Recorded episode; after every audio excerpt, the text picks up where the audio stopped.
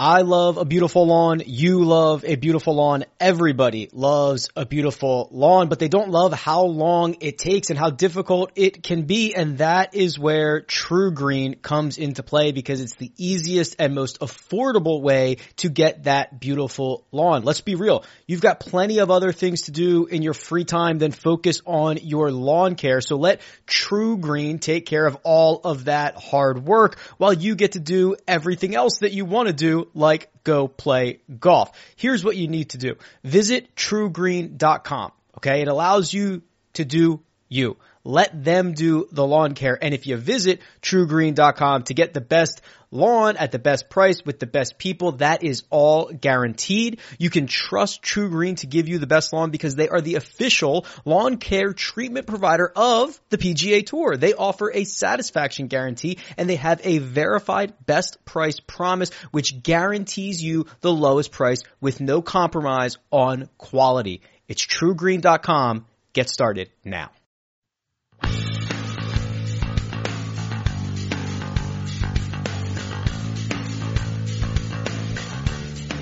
Welcome to the First Cut Podcast, WGC Mexico Round 2 recap and look ahead to the weekend.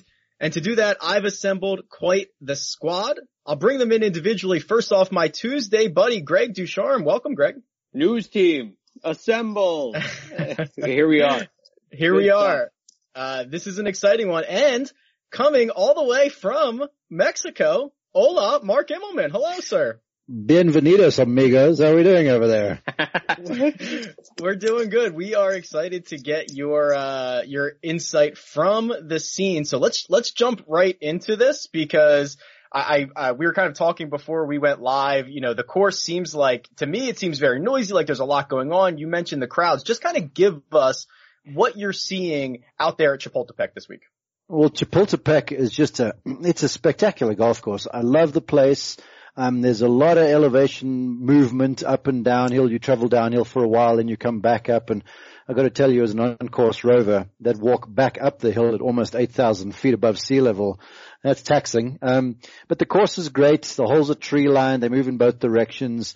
Uh, once you got the ball in play off the tee, you know, just finding the fairway is not one is not the job done because it's kind of like colonial in spots where you can drive the ball in the fairway, but then you uh, hemmed in by these trees that flank the sides of the fairways, and you might not have a direct line to the greens. Greens have got a lot of movement, a lot of undulation. If you're above the uh, flag on some of these hole locations, you're playing defense. And I just got to tell you, I mean, Me- Mexico City turned out en masse for this thing. The people are great. The fans are awesome. Uh, they love theirs. I mean, they are in behind Abe Ancer like he is the second coming.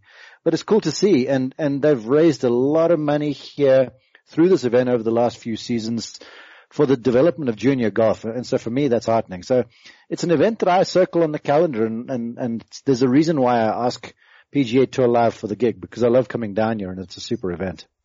Yeah, it's it's off to a roaring start. Uh, absolutely, Greg. And and what Mark mentioned is something that we actually talked about on Tuesday, which is not only hitting the fairway, but hitting the correct side of the fairway, and how important it's going to be, you know, off the tee to position yourself accordingly. Is this tournament so far kind of playing out how you would imagine through 36 holes? Absolutely. If, if you look, there's kind of a wide range of scores here. It looks the golf course looks like it's playing extremely difficult for a group of players out there, and then there's a group of guys that kind of have it figured out. You look at a Bryson DeChambeau, a Justin Thomas, uh, Patrick Reed, and Erik van Rooyen here, who, who seem to have some things going in their favor. But the moral of the story is if you get the ball in position off the tee, and in position doesn't necessarily just mean the fairway, then you can attack some of these hole locations. The greens appear to be, um, they, they appear to be fast if you're going downhill, but a rather comfortable speed and you can have a putting round like Bryson has had and like Patrick Reed has had where you can putt fairly aggressively in some spots if your ball's in the right position, but uh, you know, without a lot of fear of three putts. So it, it's definitely uh, appears to be a positional golf course. It's been interesting hey, to see. Greg, say it with me. Fun Royan. Fun Royan. Fun Royan. That's How's my that? job. Okay. I learned. we got that cleared up good. I'm just going to call him EVR for the rest of the way. Um, so Mark, I want to throw this back to you because what we saw in round one was Chapultepec play combined 100 strokes over par. Mm-hmm. Then today, 52 under par. Uh, obviously something changed. Did you, what was it that made this course much more gettable today? Uh, two things. Uh, hole locations today were a little easier in my opinion. Um, if you were playing from the fairway, you could attack some because a lot of these greens have little shelves and plateaus and such. And if you're coming in here with a bit of a crosswind or a ball that's spinning, it's next to impossible to keep the ball in these narrow areas. And then yesterday the wind was blustery. It was gusting up to like 10, 15 at times and, and it swirls around between these hardwoods. So making the right call, uh, club wise and then trajectory wise is difficult. And then you couple that with some of these tough hole locations, getting the ball in there close was difficult. And then with the wind and the sunshine, I mean, we've had very little cloud cover. The surfaces just dry out so fast. And as we know, Perennial greens, uh, it starts growing at a different speed. So you have balls bumping around the place and, and putting is a challenge here, kind of like Riviera. Today the winds were light, hole locations were accessible, um, and and it was easy to pick clubs. And so as a result, I mean, I was on the Justin Thomas Hideki Matsuyama group. These guys were hitting a number of wedges into greens. I caught up with JT afterwards and, and just asked him because he just bludgeoned driver the entire day and just had a number of wedges to these targets. And, and he said, look, uh, I'm going to stick by the driver. And if I'm wedging it in their tights, I've got a chance to score. And that's exactly what most of the guys did today. Yeah, the, the JT Hideki group, uh, you must have saw a million birdies out there today.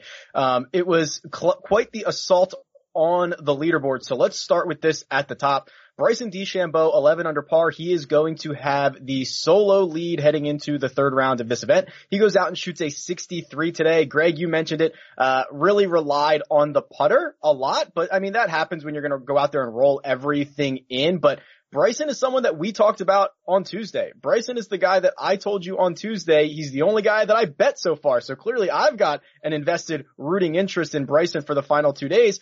Uh, what did you see out of him that was, uh, so impressive? Cause I think it was almost everything. I'll tell you what, it, it, he's smiling a lot, which sure. I really yeah. like to see. He, he's just, he's happy to be out there, which is, uh, it, which is very cool to see. So I think his attitude is in the right place. He has been under, uh, I, I, wouldn't say under fire, but he's been getting a lot of questions about his, uh, kind of bulking up. What's it do to his game? Is it going to be a benefit? And we've all been wondering how long it would take for him to kind of get his game under control. And when you go up here to altitude, it, it's kind of an interesting thing. And Mark, I want to get your thoughts on this. When you talk about distance control up here, is this simply a math problem or is this something that you got to feel out? Cause it would seem like if there was anybody on the PGA Tour that would be able to figure out the riddle of distance control, it'd be Bryson because it's a, because of the math problem. But with all the speed that he's gained, you wonder if he has the feel element. Which do you think this week is more important? Um, well, he has had the benefit of the folks from Flightscope coming on board with him, and Flightscope has a an app to their launch monitor called the Environmental Optimizer and you can set air density in there, you can set wind directions, you can set altitude. You basically, all of the nine variables he talks about, uh, except for ground conditions, you can punch that stuff in there and then you hit a ball wherever you are and it projects what the thing's going to do. So a lot of these guys are kind of charting exactly how the golf ball's going to go and then they're just playing by numbers. It's basically math from there. But you still got to be able to create shots a little bit. I didn't be honest with you, see any of his round. And, and I was marginally surprised given that he's only played this golf course one time before and finished kind of down the pack a little bit. And to me, there's a little bit of a conundrum to this place. I mean, the more you've played it, the more you can figure it out and you sort of, you know, when to attack and when to defend. But he, he knows his distances. He knows what the golf ball's doing. He's clearly comfortable with his golf swing and, and and if you're making putts on these greens, you got the leg up on the competition because I, I feel like that is where this tournament's won and lost. The year Dustin's won a couple of times, he's putted great. And when Phil won here a few seasons ago, he made putts from all over the show. everyone makes a big deal about the altitude, as you should, but it becomes a wedging and a putting contest in the end, really, for me. Mark, can you steal me one of those putter lasers that he's using out there? I think I need one of those. I was standing right next to him on the range and he had his headset in, he had his focus band around his head, he had like three uh, launch monitors and stuff there, and I was, I was afraid I was going to get electrocuted if I got too close. yeah, he, he, he better hope he doesn't get caught in a rainstorm. Um, yeah. alright. we've got two tied for second. Mark, let's go right back to you here because we've got a birthday boy, the 30 year old South African Erik van Rooyen. How was that? Very good. All Very right, nice. thank you. Shooting the round of the day, a 62 nine under. Uh, this was absolutely spectacular. I mean, I guess for the public that might not be as familiar with EVR as, as you or as, you know, more people who watch these WGCs and watch the European tour, what should we know about this guy?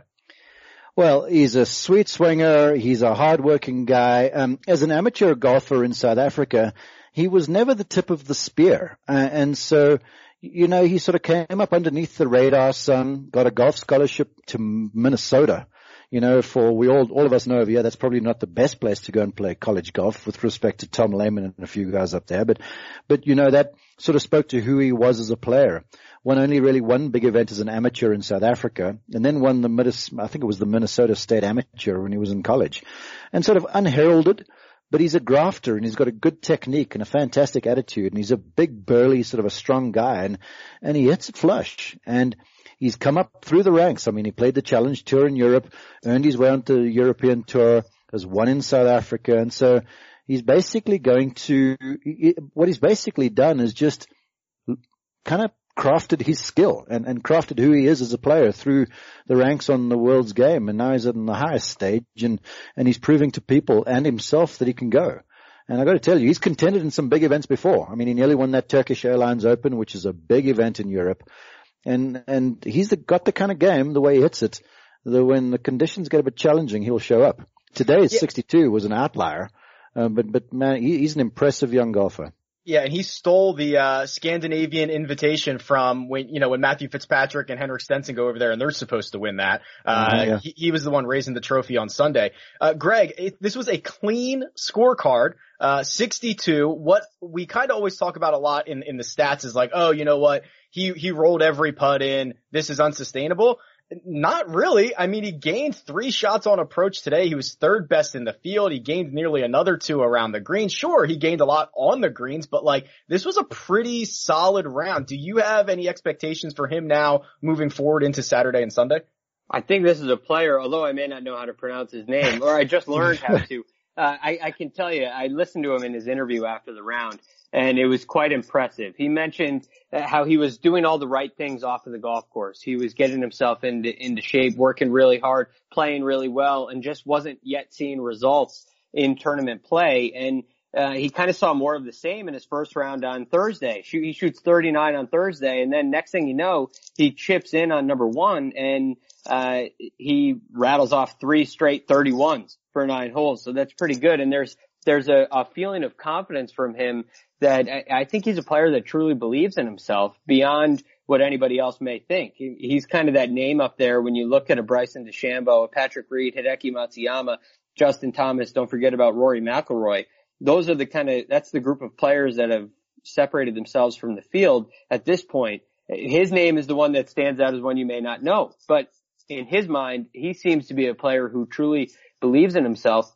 And as you mentioned, I think you, you look at his statistical breakdown and it does appear to be somewhat sustainable. Will we see a 62 again tomorrow? I highly doubt it, but I, I do believe he's a player who, uh, who knows he can remain in contention and, and give himself a chance to win on Sunday. Okay, He's Mark. I'm hard- He's hard scrabble enough. I just want to say to what Greg said. He's got that blue collar thing about him and he's hard scrabble enough that he's come up tough.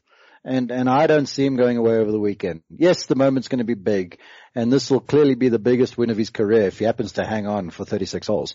But, but he, he will, he will not capitulate. That I will lay my bottom dollar on.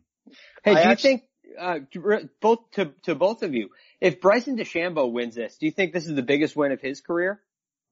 yes, Yeah. has to be right. Yes. Yeah, I mean, it's a World Golf Championships event. Yeah. Event. It's 550 FedEx Cup points. It's and all the accolades go alongside it. Um, yeah, I, I definitely think so. I mean, you look at the list of folks that have won these World Golf Championships events, and and they're the glitterati of the game. So, yeah, I would say so. Yeah, his uh, his other wins would have been you know playoff events, right? Would have been Yeah, back to back playoff wins. Right. Um, okay, so let's let's let's talk about Patrick Reed, who's currently tied for second. He's one shot off the lead. He goes out and shoots a 63 today. Uh, Mark, this was another week where the whole Patrick Reed improving the lie thing it, it gets dug up again. And just like the last time this this storyline came up, Patrick Reed finds finds himself at the top of another leaderboard. He just eats this up being the villain, right? Yeah, look, it speaks to the guy's mental toughness, and and sadly for Patrick, this thing's going to follow him. It's going to be his shadow for the rest of his career.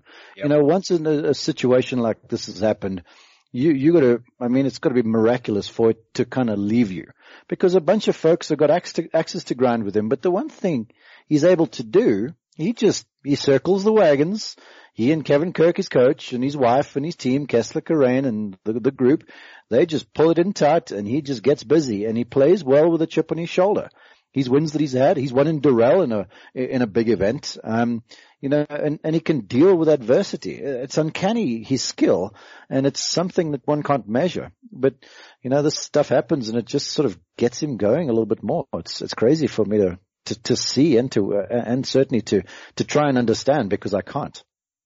Yeah, absolutely. Uh, Greg, now this is the guy, you know, he gains nearly five and a half strokes putting today. That is by far the best round that I have on file for him, which is 240 something rounds. He only has three other rounds of four plus strokes gained. T- talk me through what you saw from Patrick Reed and how sustainable this might be over the course of the next two days. Patrick Reed's the anomaly. There's nothing, you, you can look at the statistics all you want with him. It doesn't, it doesn't mean anything. I, I don't know what you can, I mean, yeah, he putted great. Okay. Well, he did that too at the Sentry Tournament of Champions. We sat here on Friday during the Sentry Tournament of Champions and said, he, well, he just, he's putting so well. He, he can't hang on to this. It's not going to happen. It's the most volatile stat. It went on and on and on. And there's, uh, what I've learned with Patrick Reed is, uh, it, it, the statistics don't really matter. They don't tell the story. Patrick Reed to me, and bear with me on this one, he's like a, a can of Coke. And he's just, every time he gets shaken up, he finds a way to open the can and, and explode. And he, he uses it to, as energy. He uses it as fuel. Uh, and it's a difficult thing to do. Uh, and many players would likely fold under the scrutiny and fold under the pressure, but he uses it. And it's getting to the point now where it seems like he needs it. It's something that if he's not on the, on the front page, if he's not in the headlines, well, we don't really hear a lot about him. But when we hear him about him in the headlines, which are negative now and will likely, uh, unfortunately for him, be negative throughout the rest of his career, uh, he, he steps up and performs. So is it sustainable? Well, no, not from a, an analytics perspective, but uh, looking beyond those numbers, yes, because he's fueled by something. And if it's not the putter, if the putter doesn't respond the same way that it did today, which is likely, his his driving game, his iron game, his tee to green play, or his short game will step up and back him up. This is a guy determined to get it done this week, and uh, you you definitely can't rule him out. He, uh, the the one thing about Reed, and you guys can help me with the numbers. I've called him a lot. I've actually called three of his victories, and so I've seen him play under pressure, and he's got that. I, I'm not going to back down thing to your point, but there are a lot of wedges that are being hit here this week. And the wedge game, in my opinion, is the tip of his spear. I mean, this is the, the, the weapon in his arsenal. And if you give Patrick Reed a wedge, he's almost peerless. And, and so I think the golf course, the way the ball's traveling up here sort of sets up for what he does well right now. And so I feel like 62 was whatever it was today was, was sort of on the cards. And, and if he gets the ball in play and gets himself a few more wedges when he's got the bit between his teeth, he's going to be a tough out. Yeah, certainly. And there is no shortage of chasers in this field. So I want to get to Rory, but real quick, Mark, I mean, I, I'd be remiss if we didn't talk about JT and Hideki. Hideki, who you followed today, both of them sitting at nine under par. Hideki goes out and shoots a 64. Justin Thomas shoots a 66. These guys were putting on a, a clinic out there it, it, was so much fun to watch, and there were contrasting styles, which made it fun for me as an instructor and an announcer out there. Uh, first off, you had Justin Thomas, who, who got involved and just hit driver on basically every hole bar two. One of them, the first hole, which he was able to get to the green with a three wood, and so he sort of bludgeoned his way around the golf course and. And, and he was torrid at one stage through the middle of the round. He made a few birdies on the spin and then the eagle on his 10th hole.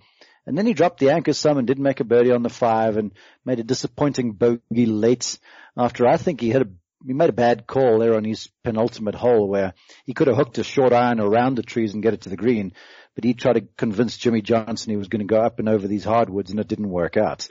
So it was a lesson to be learned and Jimmy Johnson said to me, he goes, I'm prepared to let JT make those mistakes because that's how he's going to learn further. And so this is a savvy veteran caddy who's a former professional who knows the comings and the goings and is going to let his charge run a little bit. So it was fun to watch JT play. He says he feels comfortable with his golf swing, which is always good, and he putted nicely. Uh, in contrast to that, Hideki was, the guy was clinical, man. His warm up, I watched him. It was hit, everything was hit on the button. They were high, they were low, fades, draws, on command. And he looked like he had it all going on. And then he took that to the course and he was defensive on certain holes off the tee and then he was aggressive on certain holes. But the one thing he did do when he had a defensive posture about him was he still made really convinced, very aggressive looking golf swings. So there was never any tiptoeing around the joint. He was in complete command the entire time. And to be honest with you, that round, I mean, it was the easiest 60 whatever it was that I've ever seen. I mean, it, he, he missed a few putts for that score. It was a it was a 64. He bogeyed two of his last three holes, but yeah, from what we could see on television, it, his distance control was absolutely oh, perfect all day. It was unbelievable. Uh, and then just three shots off the lead, Greg, is the number one player in the world, Rory McIlroy, who I think is actually such an interesting story because he shoots out, shoots a 65 on Thursday in the opening round. Uh, by the time he teed off, I think he was one shot back. I think JT had already clipped him by the time, uh, he, he hit his tee shot on number, I think he teed off on 10 today. And then he goes out and kind of just, just stalls out, right? He's one over through 11 holes, Greg. And you're like, oh my gosh, this could be like disaster Rory. And then I just think it is so impressive that he's able to finish up making, you know, four birdies in his last, I don't know, six holes, get in two under par. That's the type of like, if that's Rory's bad round this week, he's going to win the golf tournament he he shows why he's the number one player in the world. This is exactly how you become the number one player in the world. When a round starts slow, when the putter betrays you the way that it did for a Rory McIlroy, well, what do you do to answer? What does he do? Well, he birdies three of the last four holes. He just finds a way to get it done. He buys his time, and it's almost like the adage. Hey, cream rises to the top, and the longer the round is, the, well, the more likely it is that that uh, cream is going to rise, and that's what you see with Rory McIlroy. It's almost like he, you you wish there were more holes for that round because I I believe that it would have just kept on going. He would have kept on making birdies. It's just a matter of finding your time. And if if you look at this tournament as a 74 hole stretch, if you have an eight par streak in the middle of a of a of a um of a tournament like that, it's not necessarily a bad thing. So the fact that he makes a bogey at number nine, well, you're you're you're going to make a couple of bogeys throughout the week. So you kind of you take the order of of which these things happen out, and you say, okay, hey, uh, 200 par round here. You shoot one of those scores, you shoot 69, four rounds in the 60s, especially when one of them is a 66. You're going to be in pretty good shape. So uh, I think Rory's definitely a guy to fear, especially when he plays around where he gets in in 69 and the putter betrays him the way he did. Uh, he did lose strokes to the field putting today, um, in, and he still finds himself seventh in strokes gained putting for the week after a great putting round uh, on on Thursday. But I think the putting will kind of normalize itself a little bit throughout the week, and you know Rory's going to be a part of the conversation. So, so Mark, I'm going to let you put a bow on this real quick here because I like Greg I kind of look at a lot of scorecards and I'm like, ah, put him in any order that you want. He made his four or five birdies. He made his whatever. I'm not sure all golfers necessarily feel that way. And I like describe to me the relief that Rory probably had on 12 when he makes his first birdie and he raises his arms up like this, like, okay, this weight has been lifted off my shoulders. Yeah, you know, every shot has the same value, but not every shot is the same, and every four, not every four footer is the same kind of thing. and and that that birdie was crucial because it sort of broke the seal some. And then those last few birdies he makes on 16 and 17. I mean, 16 playing uphill into the sunshine to get it to that back plateau there was a heck of a strike, and it was right over the flag. And then to make one on 17, I, those two for me, I feel like turned a, losing day into a winning day for Rory McIlroy. It's almost like, you know, in the Ryder Cup when the Euros, they were down four points going to the final day at Medinah, but they were acting like they had the lead just because of the way the momentum had swung in their favor. Moment, he turned momentum in his favor late this afternoon. And if this was a marathon, man, he just ran a bad leg. Uh, but, but he's still part of the mix. The dude's on the inside rail and he still looks like Secretariat. Trust me, he's gonna be okay, especially after that quick finish. Yeah, that, that's like stealing a half a point and being like, okay, I, I, I live to fight another day tomorrow. Um, all right, gentlemen, here's what I want to do. I want to talk about uh, the weekend and looking forward to that. But first, let's take a break and hear a word from our sponsors. Did you know that while over 60% of Americans dream of starting their own business, less than 20% of them take the first step? The reason? Building a business is tough. Tailor Brands is simplifying the business journey. From launching and managing to growing your business, Tailor Brands isn't just another tool, it's your online business partner from launch to success. With Tailor Brands, building your dream business becomes an effortless experience. Their comprehensive platform guides you through every step, ensuring you have everything you need in one place. From LLC formation to bookkeeping, invoicing to acquiring licenses and permits, and even setting up your bank account. Tailor Brands handles it all seamlessly and our listeners will receive 35% off Tailor Brands LLC formation plans using our link, tailorbrands.com slash CBS Sports. That's T-A-I-L-O-R-B-R-A-N-D-S dot com slash CBS Sports. So start your business journey today with Tailor Brands. You can now relive the best moments of the UEFA Champions League 24-7. The UEFA Champions League channel is a new 24-hour streaming channel serving non-stop goals, highlights, and full match replays from the world's most prestigious club competition. Reminisce on your favorite moments, legendary players, and brilliant goals with the UEFA Champions League channel, streaming around the clock on Pluto TV and the CBS Sports app. And we're back. All right, gentlemen. So here's what we've got. We've got six golfers within three shots of the lead. So that's, uh, Bryson, it's EVR, it's Reed, it's Hideki, it's JT, and it's Rory. And then there is a three shot gap between the rest of the field. So our buddies over at Data Golf, when they try to do the live probability of who's going to win this golf tournament, it is a beautifully, almost evenly dispersed, like 15% between all of those guys at the top. So Greg, let's start with you. Is there anyone in particular out of this, um, I don't, I guess it's not called the Peloton. What is it called in the Tour de France? The Peloton. It's a breakaway. It's a breakaway. Okay, the breakaway group. Okay. Who, who out of the breakaway group here, uh, piques your interest the most? Justin Thomas is the guy that stands out to me. Rory definitely is interesting as well, but there's a difference here when you when you look at some of these numbers. I know you'll love this, Mark. You you look at Justin Thomas, who leads in strokes gained off the tee. Well, that's he's he's a good driver of the ball. Don't get me wrong, but that's not the strength of his game. When I look at Justin Thomas and assess his abilities, to me, aside from Tiger Woods, he's the best iron player in the game. And the wedge play. Not Have you told Rory you said you think that?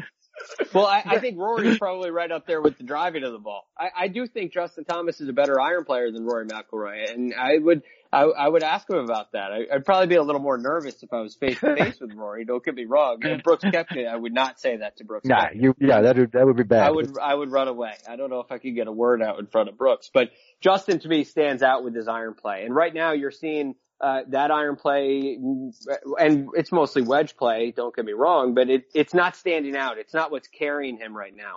So when when you look at a player like that, he's fairly well balanced throughout his numbers, throughout his game, driving it very well, playing very aggressively, which is a style that has worked at a golf course like this. He has a great course history here, um, and I, I think there's a lot of confidence. I think he definitely got the driver straightened out after last week's miscut at Riviera, and uh, it was something I, I kind of figured would happen. But it, he gets the wedges dialed in. He's an excellent wedge player. He gets the iron play dialed in a little bit, and I think he could really tear it up this weekend. So I look at this kind of in the same lens as you, Greg, and I say, let me see the numbers. And I see that Hideki is lapping these guys in strokes gained approach. He's gained over six of them. Uh, everybody else in this breakaway group, as we're calling it, has gained at least three strokes putting. Now Hideki's not a very good putter historically, but gaining less than a stroke on the greens. He catches two hot rounds with that flat stick. Like I just love him in a no cut, guaranteed four round WGC type format where it's like go out and make as many birdies as possible. But the, uh, the assumption here, Rick, is that he's gonna that that he has those two hot putting rounds in him, and I, might, I, he could have one. I, I don't know if Hideki can have two really hot putting rounds. I, I, might, just, I don't think he's that good. They might not need to be hot putters. They might need to be like very lukewarm putters. Hey, I mean, he's two okay. shots back. Wait, wait, wait let, let, let, me back you up a little bit here. He's, he's added a different style putter to the, the arsenal. Um, he used to use an answer style shape for most of his career and, and he sort of battled to get the thing level to the ground to me and the toe would be up and the, uh, the yeah. stroke would have a bunch of arc about it and, and, and the balls were never really struck real flush. Where now he's got a, a similar hosel shape, similar face shape, but it's got like a, almost like a mallet style look to the back of it and it looks heavier to me. I picked it up and it just looks like it's swinging smoother. And, and I feel like he, he might have found something. And, and you know, there's the, everyone, every every win every week on the PGA Tour, someone's caught lightning in a bottle. Even Rory McIlroy, even Dustin Johnson, even Tiger. Things have gone your way, and and uh, you know, not that Hideki would be my pick. He was very impressive today. Don't get me wrong. I mean, he he turned my head, but the way uh, that that putter is doing him big favors and he all and and what I think Hideki needs to do well is not three putt from outside 30 feet, and then separate himself from inside six feet, and that's what he did well today. And and so I, I honestly think that this putter is, is, is might be what he's been looking for all of these years. I will say this, Rick. Um, Adam Scott was a player last week on, on HQ, we had this discussion and I was a little concerned. I said, Hey, Adam Scott's going to face this question where he has to make a putt and, and that's going to determine whether he wins or loses. And he had the putt on 15 for bogey and he had the putt for birdie on 17 and he answered the question two times. Is there a chance that that putter stands out for Hideki Matsuyama? Yes, but I will say, and I love the fact that he's got a new putter. I love the fact that he's got something new going on, but the thing to me, he's just burned me too many times. And I just, I can't trust it at this point. He's going to have to prove me wrong for me to go, get back in, cause I'm a huge Hideki fan, but yeah. he's just, he burn, he burns me and it breaks my heart. What I think is actually most interesting here, Mark, is, okay, we're talking about all of these big names and I know every golfer is going to, uh, react to this a little bit differently, but you've got EVR smack dab between Bryson, Patrick Reed, Hideki Matsuyama, Justin Thomas, Rory McIlroy. If I were him, I'd be like, I've got nothing to lose here. I'm just gonna go out, free swing this thing over the next two days and see what happens. He's playing with house money of that, there's no doubt. Played the event last year and made $75,000 and for a young, you know, upstart touring pro from Europe, that's a big deal. And, and you get the sense that he's doing the same thing. When I caught up with him on the range before the round this morning, he looked awfully relaxed. And I got to tell you, there's something about a no-cut event where you guaranteed a check, especially yeah. if you're not one of the, the, the, the, blue chippers off the PGA tour. And he looks like he's playing that way. Now, yeah, that sphincter is going to tighten up on Saturday afternoon and even a little bit more so Sunday if he's in contention. And, we'll see what he's made of then. But I, I feel like to your point, he's playing with house money. Me personally, that would mean a lot. I'd love to see, I love to see young South Africans come through. Um, but I, I I don't know why I didn't pick him in one and done because I'm a moron. But, I, but, but Rory is he is the gold standard right now. I mean, he's he plays poorly and he finished inside the top five. So that means if he plays poorly tomorrow, he'll still be in contention. And all he needs to do is have one or two things go his way. That round he played on Thursday, man, that was freaking sublime. I saw every single shot because it was on our PGA Tour live coverage. And just, just the, the poise the elegance of it all, the decision making, which is sometimes I think a place where Rory falls down. Um, he's so talented that sometimes I think he hits shots that aren't on, but he, he backed down on one or two occasions and he hit the smart shot. He was sort of Tiger-esque in his approach. And if he does that, he'll keep himself in contention. And then, you know, the way this golf course sets up, You know, you got you got three par fives which he manhandled in round one, and a few of them are late in the tournament, and then you got holes like um, 16, 17, 18 where anything is likely to happen. So I, I, I still feel like Rory, if you're in front of him, you you're in good shape. You know, there's a there there's a line real quick here, Rick. There there's a line. Uh, well, tomorrow, Saturday, is the anniversary of the 1980 U.S. Open Olympics, the Miracle on Ice. And Herb Brooks in the movie Miracle has this line where he talks to his team and he says, "You think you're you think you're good enough to win on talent alone? You think you can win on talent alone? You don't have enough talent to win on talent alone." Well, Rory McIlroy is kind of like the Russians in that movie where he is good enough to win on talent alone. And so you, you look at him sitting there just three shots back and I mean, he's, he may as well be leading. He's definitely the favorite. I want to tell you one other thing because this is not a strokes gained metric thing for you boys. Um, Rory just seems to have life in order, okay? And, and hear me out for just a minute. A colleague of mine who does all the features for PGAtour.com Rory has become a voracious reader and he reads all sorts of stuff. He's got this app on his phone which basically blocks all useless information that comes through. So he's off, you know, the, the guy's sort of getting his life in order. He's got his priorities straight. He's got golf in its place in his life. It's not defining who he is. Golf is just what he does kind of thing. So he's doing the off course stuff well. But the guys from PGAtour.com, Cameron Morfit, in fact, who writes for them, found out that Rory lo- loves reading. So they approached him and they said to him, Rory, we're going to bring you some books. We want you to review them. So at 9 a.m. this morning, before the second round, Rory hooked up with these guys and basically did a book review with these guys. Now, does that, that to me tells me that this dude is so freaking chilled right now. He is, he's so comfortable with who he is. And if you're comfortable with who you are, there's this weird sort of a connection to your golf swing. And that's what I'm seeing in the guy's game right now. There's not this, I'm playing fearfully he's, he's not playing dumb, but he's playing with a freedom right now, which I don't, he had when he was young because he was just this generational talent. Now he's matured and, and he's coming into his own and, and just that interaction where he was in the locker room reviewing books and then said to them, Hey, let's do this again in the future. This just talks to a different Rory McIlroy to me. I, love it. That strokes gained home life is what yeah. that is. Um, all right, let's do the quick one and done update here. Now, I want to. No, it's not. Hold on. I want to pull back the curtain just a little bit on this. And, and Greg, you know this, right? So, uh, we do these with a general outline and then we see where the conversation goes. And producer Jacob puts together that outline.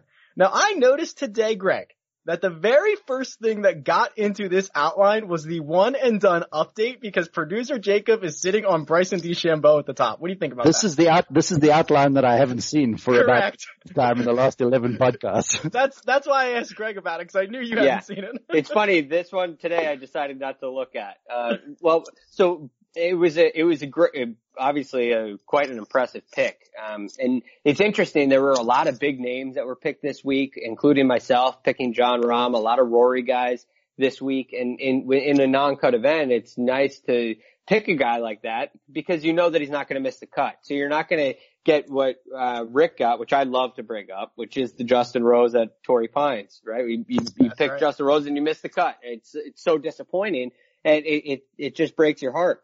Well, producer Jacob goes out on a limb here and takes bulking up, bulking up Bryson, and here he is leading the way through 36 holes. It's impressive, and he looks good. He's not doing it with just distance, although he is hitting it a long way. He's doing it with the putter. His short game looks to be improving this year so far. Uh, it, he, I tell you what, he is surprising me in a, uh, a pleasant way. I gave Bryson a year at the beginning of the year. I said, I'm going to give him a whole year. I don't know. I don't care what happens, whether it's good or bad. We'll see where he is 12 months down the road. I'm, I'm still in that light, but I'm pleasantly surprised with what I'm seeing the past two weeks out of him.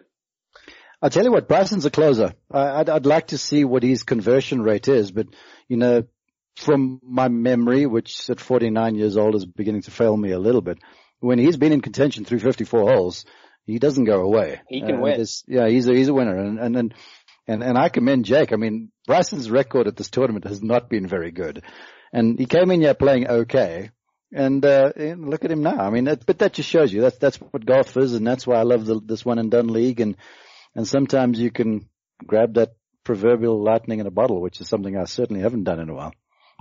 So Jacob certainly in the pole position. Uh, myself, Kyle Porter, and Michael Kaiser are on Rory, which I am just happy that that is just fine. We'll play the next two days and see what happens. Greg, you mentioned it. You took Jon Rahm. Uh, Eric K has Sergio and Mark.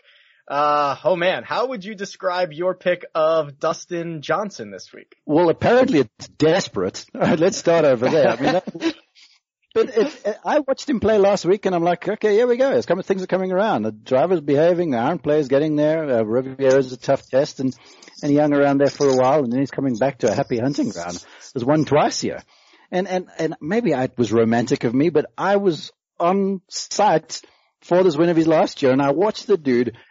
I mean, he won cantering across the finish line. Rory was making a run, but it really wasn't even that close. And so I was like, well, maybe this is when I turn it around. And I was thinking a little bit like Greg points out, hey, no cuts, guaranteed points. You know, even if he does stumble some, he's, he's going to get himself probably inside the top 20. So I'll make it some decent, uh, well, I'm still thinking FedEx Cup points, but I'll, I'll be doing okay. But my concern is that Dustin, after uh, two rounds of 76, what's it, 76 and 71 or whatever it is, I don't think he's the one to pick himself up by the bootstraps tonight and go, well, let's go shoot 10 under on the weekend. I think he might have a margarita or two and go, well, whatever. Let's just yeah. see what happens. Yeah. So, it, it's so, kind of, this is exactly what happened last week to, uh, to myself and Michael Kaiser with Bubba Watson. The stars were aligning at Riviera. He's the perfect guy to pick. He's playing well. Everything lines up and the the commonality between Bubba and Dustin is they definitely don't seem to be the guys that pick themselves up by the bootstraps. You know very soon whether it's going to be a good tournament or a bad one for those guys. Well, the, the, the one thing's for certain, uh, I don't think there's going to be much hanging around, and he's just going to let it go. And so, if a, ball, few balls start going in, he might catch fire. But right now, from what I've seen so far, a, a telling shot was on 17 this afternoon, short par three. It's this beautiful wedge right over the top of the flag, spins back there to about what, four, four and a half, five feet above the hole. The dude doesn't even touch the hole from that range. And I was like, yowza.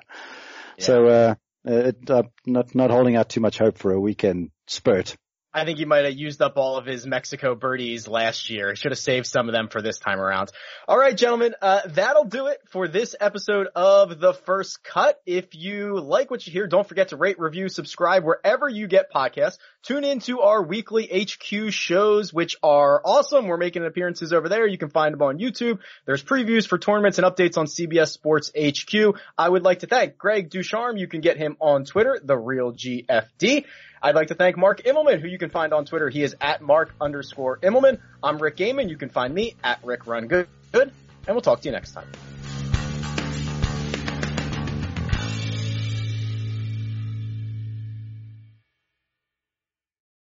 When you have sports mixed with your pop culture, along with humor and celebrity interviews, your earbuds are enjoying the Rich Eisen Show. Dan Orlovsky, are you still a Jayden Daniels is the best quarterback available in the draft guy? I think the three things that make it stand out for me are number one, I think his ball placement for his man coverage is the best in the draft. Every quarterback in the NFL is accurate. He's got the best on tape. Number two, most transferable stuff to the NFL. And then I think the third thing is pocket peace. Search for the Rich Eisen Show on YouTube or wherever you listen.